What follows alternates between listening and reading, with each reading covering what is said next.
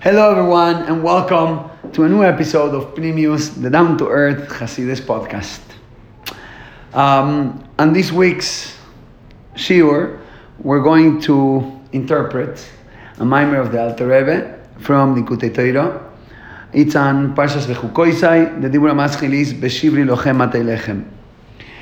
Um, as you know, there is a famous, very famous, all too famous expression that all the kloles, all the curses that we find in Parshas Vechukoisai or in Kisovoy, a couple of times in Torah, Moshe Rabbeinu tells the Eden, of course from Hashem, he tells them that if you behave and if you, you know, act according to Torah and you do what you should do, that's the way to get blessing in this life.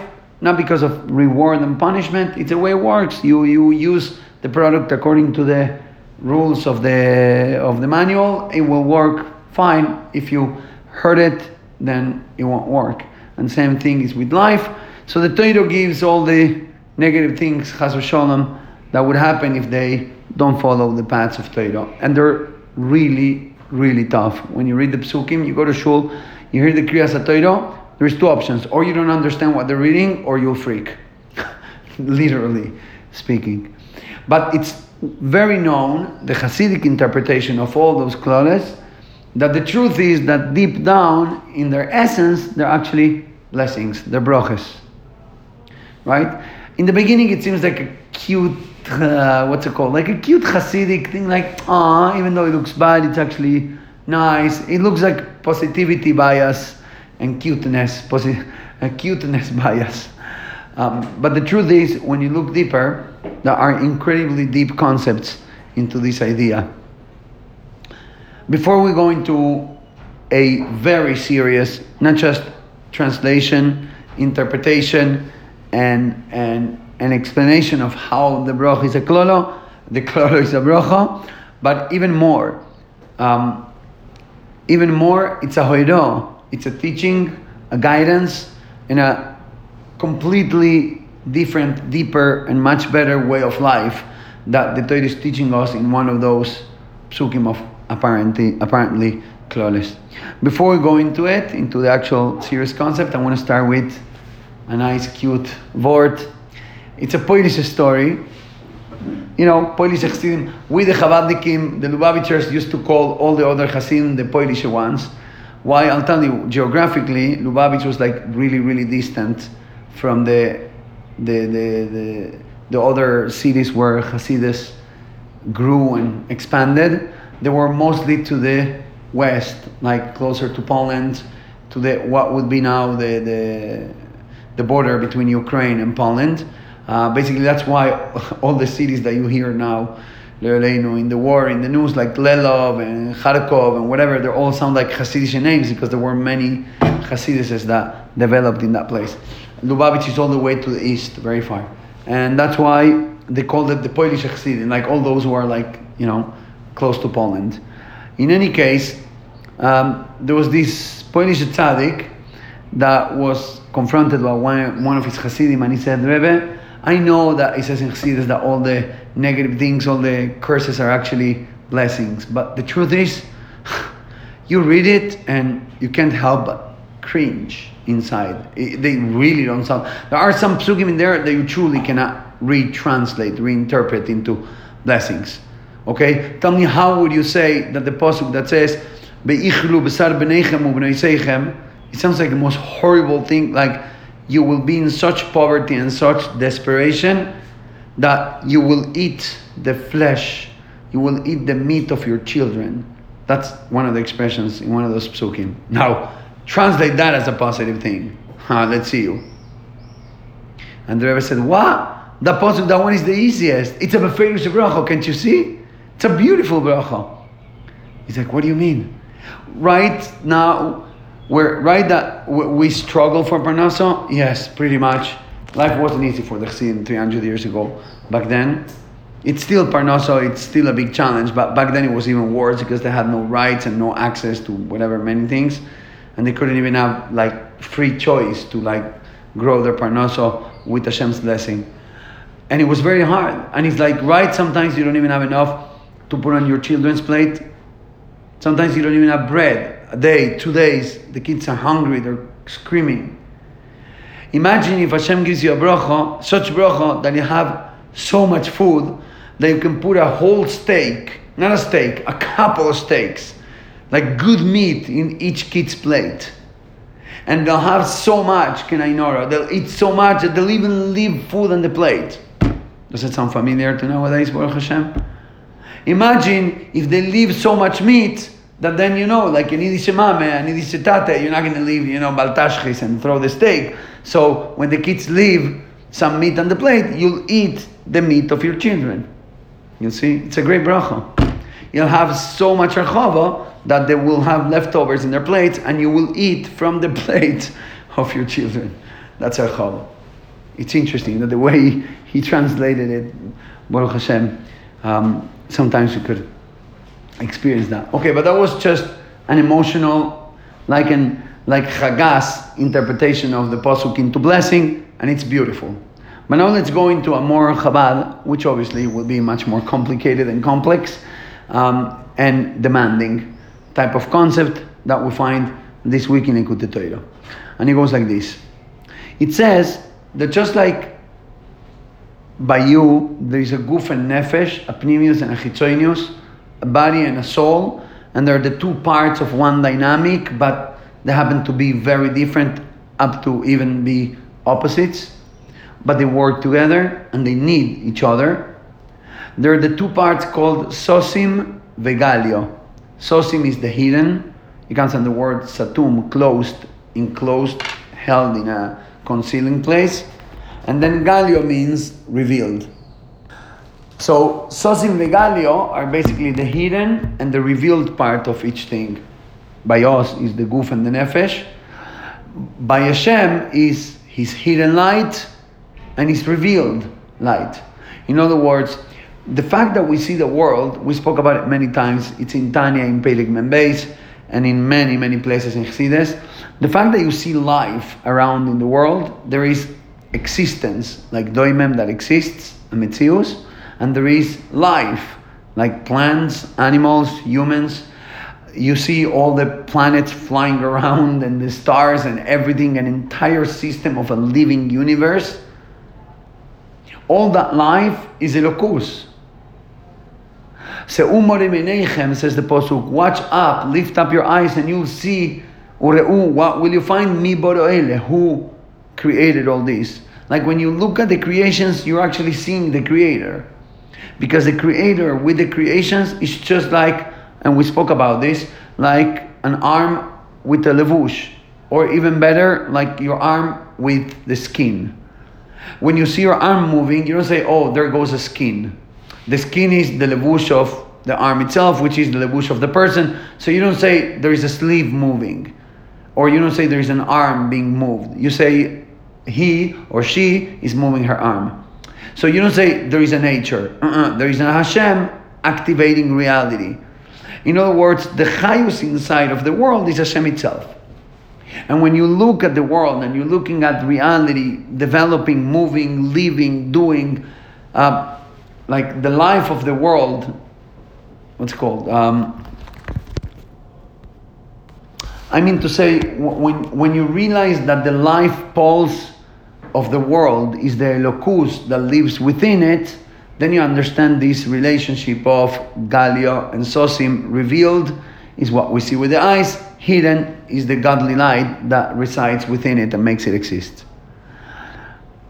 And the same thing happens with Torah, because the Torah is Hashem's Torah.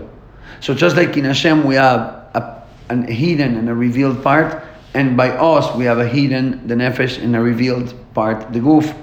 And by the way, it's the same thing. When you have a relationship with someone, friendship or marriage or whatever it is, any type of relationship, who are you getting connected with? Who's your friend? The soul or the body? Clearly the soul. Because if the soul is not there, Shalom, you wouldn't befriend a dead body. There's nothing to do with it, so to speak. And but when you befriend the neshama, you don't talk with thoughts, neshama like connections you connect to the body of the person. You speak from mouth to ear, and you like go play with both bodies. You understand what I'm saying? Like you connect on a physical dimension the connection of the soul in the spiritual dimension. They work together. You connect to the soul through the body. In nature also, you find the elokus through nature. The same thing by Toiro, you'll find the pnimius and the sosim, the hidden inner meaning, in the outer, literal, superficial words of the pshat. So the pshat of the posuk might look like a klolo, like a, like a curse, but the inner true meaning is a blessing. But for that, you need to scratch a little deeper than the surface and find its pnimius. And that's what the Alter Rebbe is going to do with this posuk. So the posuk that the Maimer is based on is Beshivri lochem matei lechem, when I will break the source of your bread. Basically, the curse Pshat says, I will destroy the source of your parnasa, and whenever I do, the be'ofu eser noshim eslach mechem betanur echod, ten women will bake their bread in one single in one single oven, and you will eat, but will not feel satiated. Horrible curse, apparently. So the, the literal meaning of this posuk is that basically you will be so poor that even 10 families will have to share just one bread, and of course it won't be enough to feel full, etc., etc. So comes the Alter Rebbe and explains it like this. What is the bread? What is the analogy for bread over here? So we go into a Maimer Chazal that says, En lechem el You know, Chazal compared toiro with a lot of foods, with lechem, with oil, with wine, with water. Basically anything that's elemental, anything that's important, anything that's nutritious. the Chachomim explain that that's a metaphor for toiro. And in one of those they say, En lechem el There is no bread but toiro. Bread is what feeds you nurtures you, makes you grow, develop, become satiated, happy, healthy food.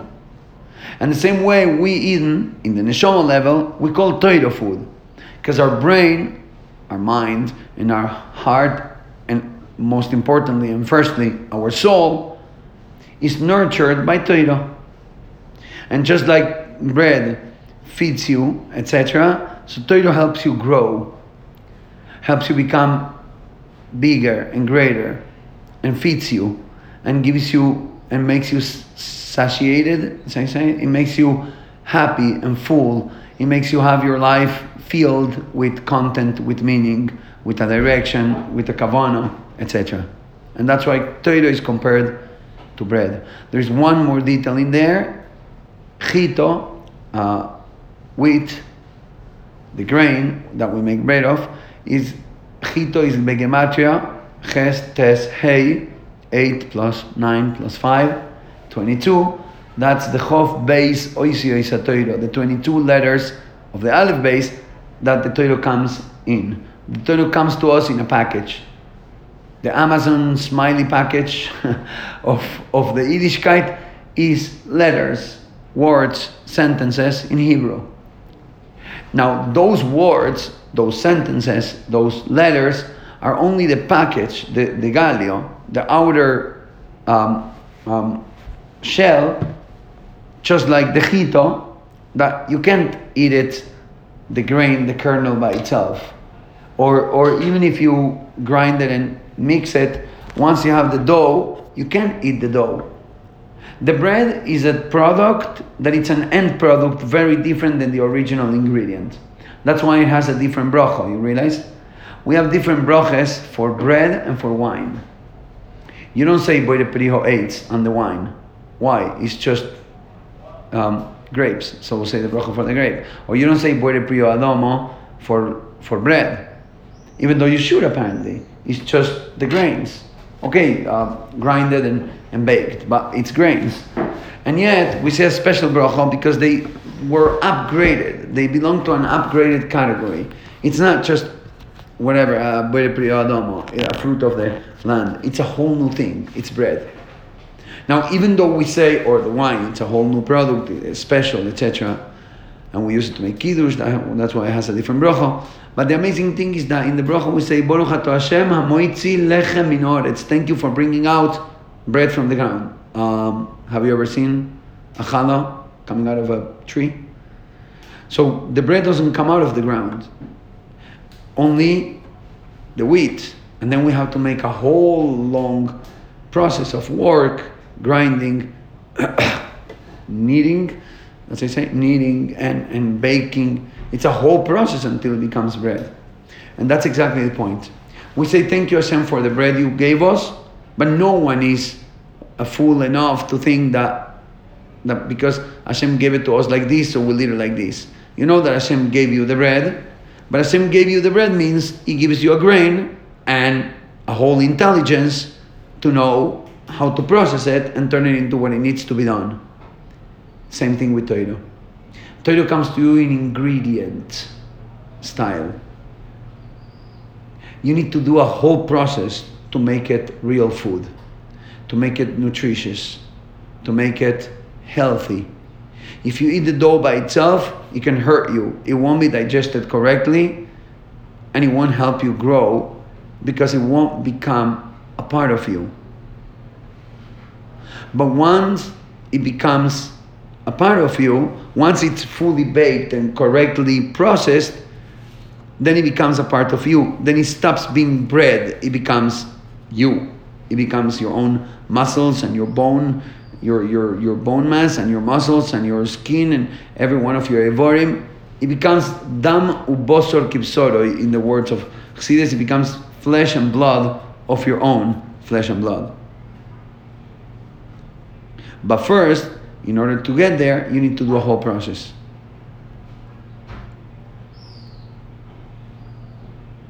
And the process is to make you and the Torah one. I mean, sorry, the result of the process is to make you with Torah one thing. And that could only happen, happen when the bread is baked. If you eat the raw bread, uh, the, the raw bread, not baked, it won't become one with you. And that's the problem.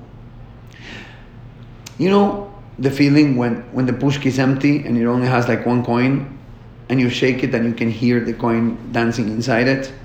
But if it's full, if it's really full of content, then you shake it and it doesn't make a noise. That's the difference. When you're full of Torah, the Torah is not like a separate thing inside of you, jumping up and down and making noise. It just, it has become you. It's natural. It's genuine. That's what and who you are. The idea is not that we read the Torah like an actor reads a script and follows it, because he's acting the role, in this case of being a good Jew, but instead eating. You got to take the Torah like a grain, grind it, get into its details, understand the differences between this and that, get into the details of each thing. Don't just grab the whole thing as one general idea or whatever. And then mix it with water.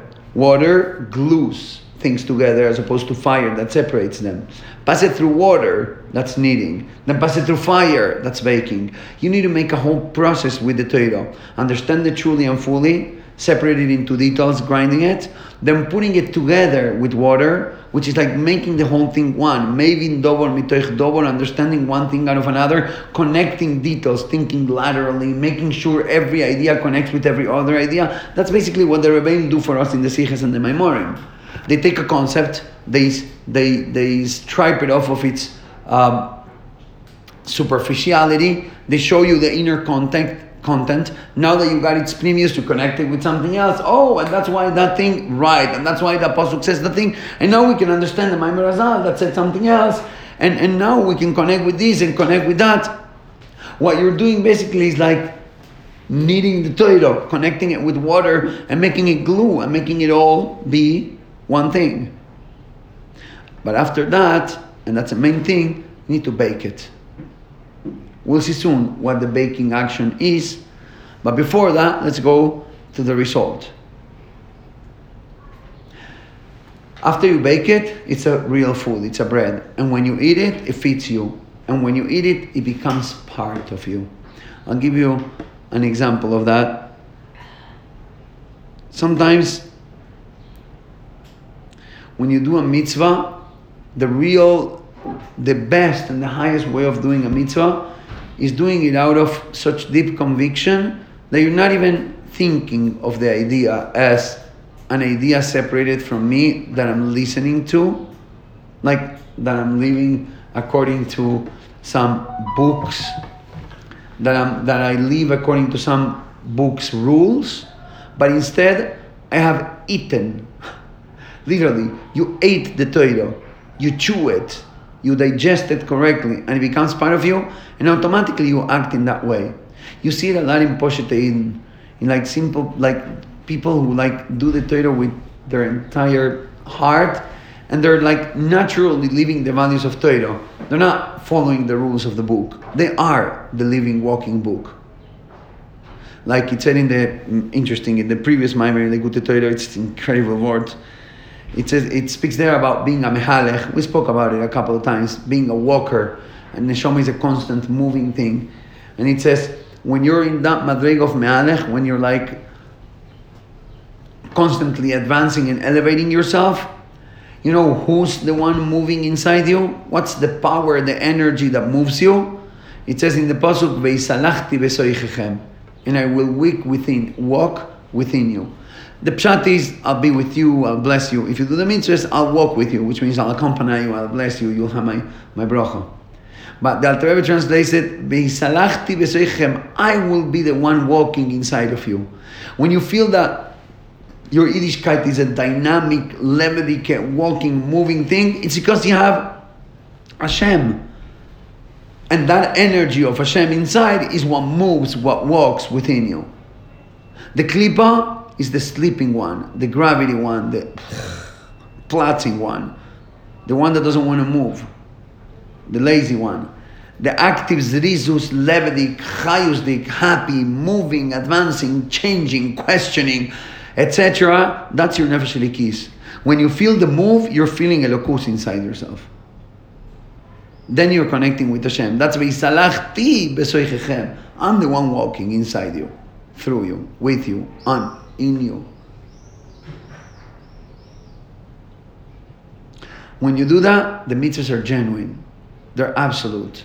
They're done with tmimus, with a, I don't know if I want to say ingenuity, because it's not only that, it's like a wholesomeness type of thing. You're not listening to an external voice. You're actually living genuinely with the biggest level of pnimius. And that is the mitzvah. Because now in the mitzvah you have become one thing. Now, and that's what it means. The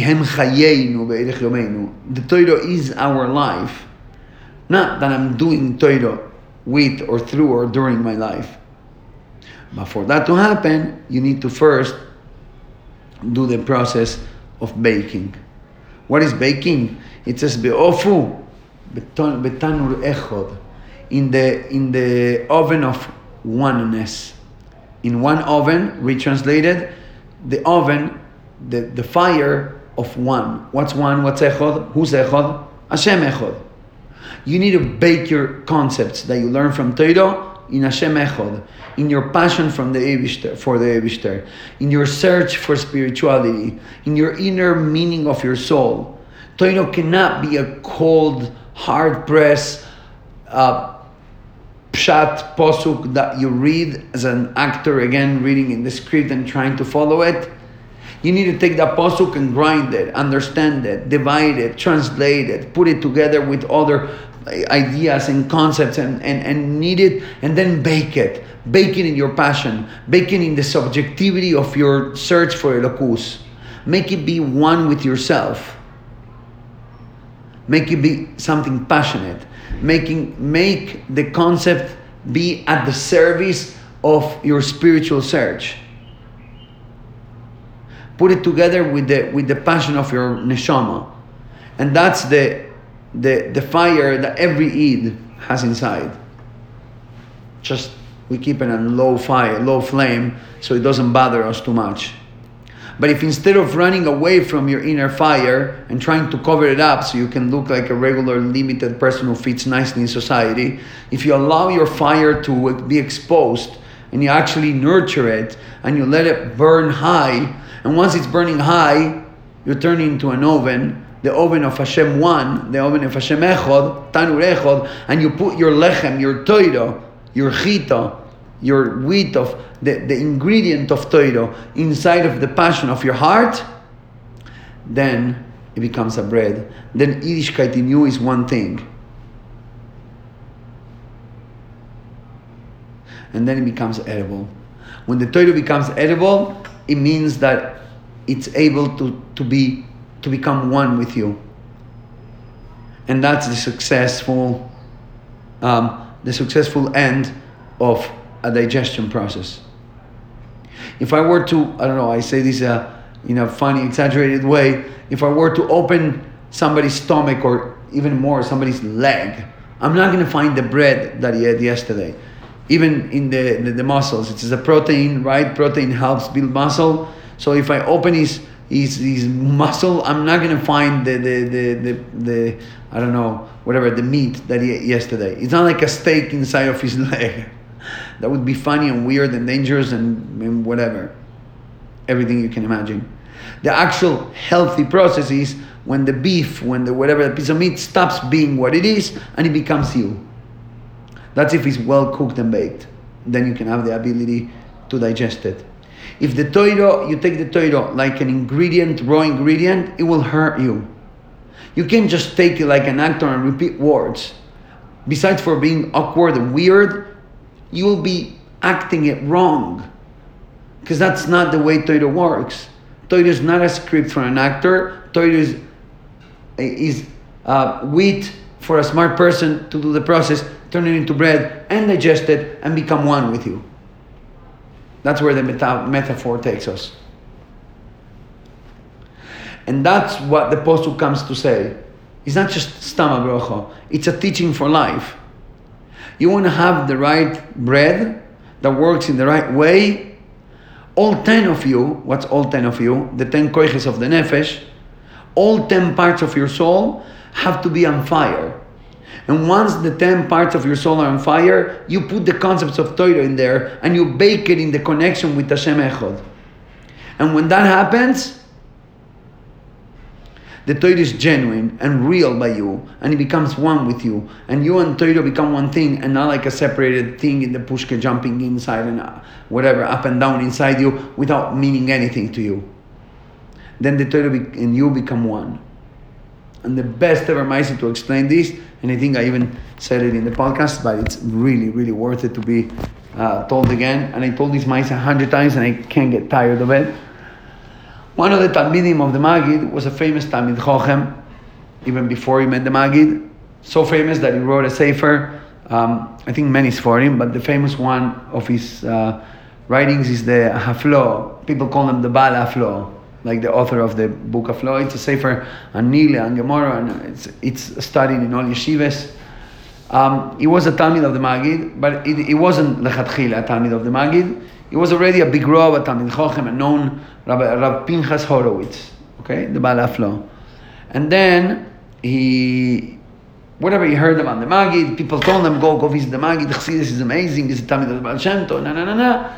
But he wasn't, whatever, it was doubtful, he didn't need, it wasn't against, but he, like many, at the time, it's fine. Baruch Hashem, there is a good Rav that explains Torah very nicely, and people are happy with him. I don't need it. I, he had his own yeshiva and everything. I think it was already a big Rav already by the time he went to the Magid, if I'm not mistaken. But the point is that when he got to the Magid, very like the Magid and the Baal Shem Tov, he didn't show off all of his lights in the first meeting. Apparently, the Rebbeim wanted the Baal Shem Tov and the Magid were like this with many of their students that came to them for the first time. They wanted them to like earn it or look for it or, or, or deserve it, something. Like it had to come milemato lemailo. They didn't like give them the full gilui once and be like, wow, I don't see this. So he goes into Yechidus, he speaks to the Magid, they had a nice conversation, but nothing much, nothing more than that. He walked out, he walked outside a little disappointed. He's like, fine, it's nice, but nothing special to look for in here. But then he's like, ah, I can't be. Everyone speaks so highly of him. There must be something that I'm not seeing or that he's not showing me. Maybe he's humble. I don't know. He went back, knocks on the door. Rebbe, can you please, like, please tell me what's this about? And the Magid, like, smiled with nachas and he's like, okay, shkoyach that, that you realize and you're, you're searching for it, you're, you know, you're looking for it, and that's what. But you know what? Go up to the ceiling, to the roof. Uh, there's a chassid of mine learning there. Ask him, he'll tell you. He was already a little bit too, you know, a bit too much bitush. He was a big Rav and he came with humility and not only didn't tell him, he sent him to his student up in the roof. Fine.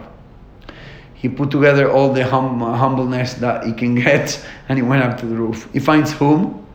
Rabbi Shofan Poli, of course. He was extremely humble.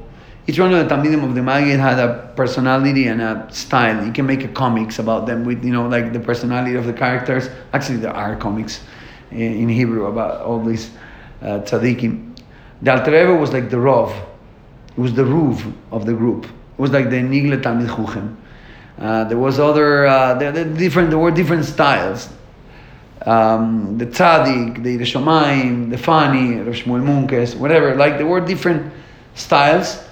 Um, Zushe played it the Amor. It's, his inning was to be humble and to not, uh, you know, show off any of his Geoinus or Tzidkus or Yashomaim, nothing. He didn't show anything. It was just like a hidden tzaddik and he played it. So he came to him and he's like, hey, your Rebbe the Maggid told me you're going to teach me what Chassidus is about. He's like, what? You sure he meant me?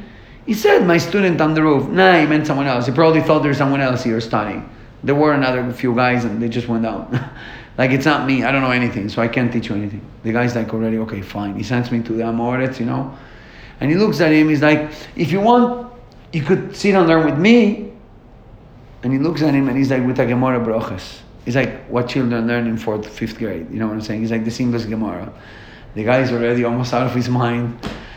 It's fine. Hashgocha Pratis, I'm already here. I'll do tzedakah. I'll sit with the Jew. I'll learn simple Gemara with him, and then I'll go back home. Fine. It's over.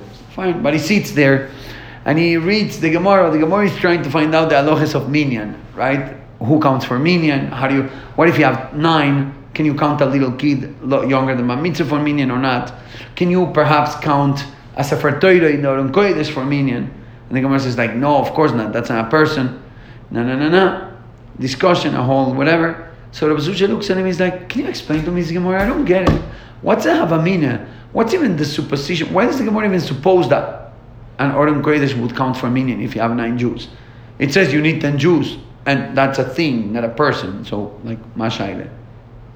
Why does the Gemara even have to answer that? It's not even a question. And so he himself is saying the, this, the, the question and he says the answer also with a tarte mashma, double sense, smart wit of a deep chosid. He's like, ah, I know why the Gemara even considers the option. You know why? Because what's out in Kodesh? Like a physical thing, like an ark of wood with a full Sefer Torah inside. And what are we? Like a physical body, a piece of flesh with a Sefer Torah inside. I eat with Torah. So it's almost the same thing, right? Maybe it can come from minyan. But you know what? You know what the Gemara is teaching us? What's a minyan? That when 10 Jews gather together, the Shekhinah comes down. You know the Gemara is teaching us? I think maybe that's what it means.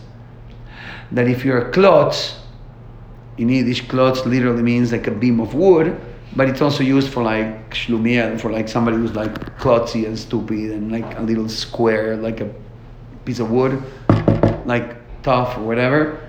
So if you're a klutz, even if you have the whole Sefer Torah inside, you don't come through minyan. That's not how you bring the kedusha down to the world. You need to be a levedik Eid. What's the difference between an Eid and a Torah and an Aron Kodesh? That the Eid has made the Torah become him and he has become Torah, like the Tanya explains in Perek Hei chapter 5. If you're not there, you're still a klutz with a Sefer Torah inside. And then the Pinchas always was like, ah. Okay, I got it. I see what this Chassid is trying to tell me. This is the whole point of Chassidus. Chassidus comes to make the Torah, you and you the Torah, instead of being a clutch with a Sefer Torah inside. To be an empty piece of wood, a clutch that just knows how to repeat words or to act actions, that's beautiful and it's holy and we go and we kiss it. But that's not a Levedik Eid. That's not what a should be. Aid is the one that ate the Torah and they chested it and turned it into you and you into it.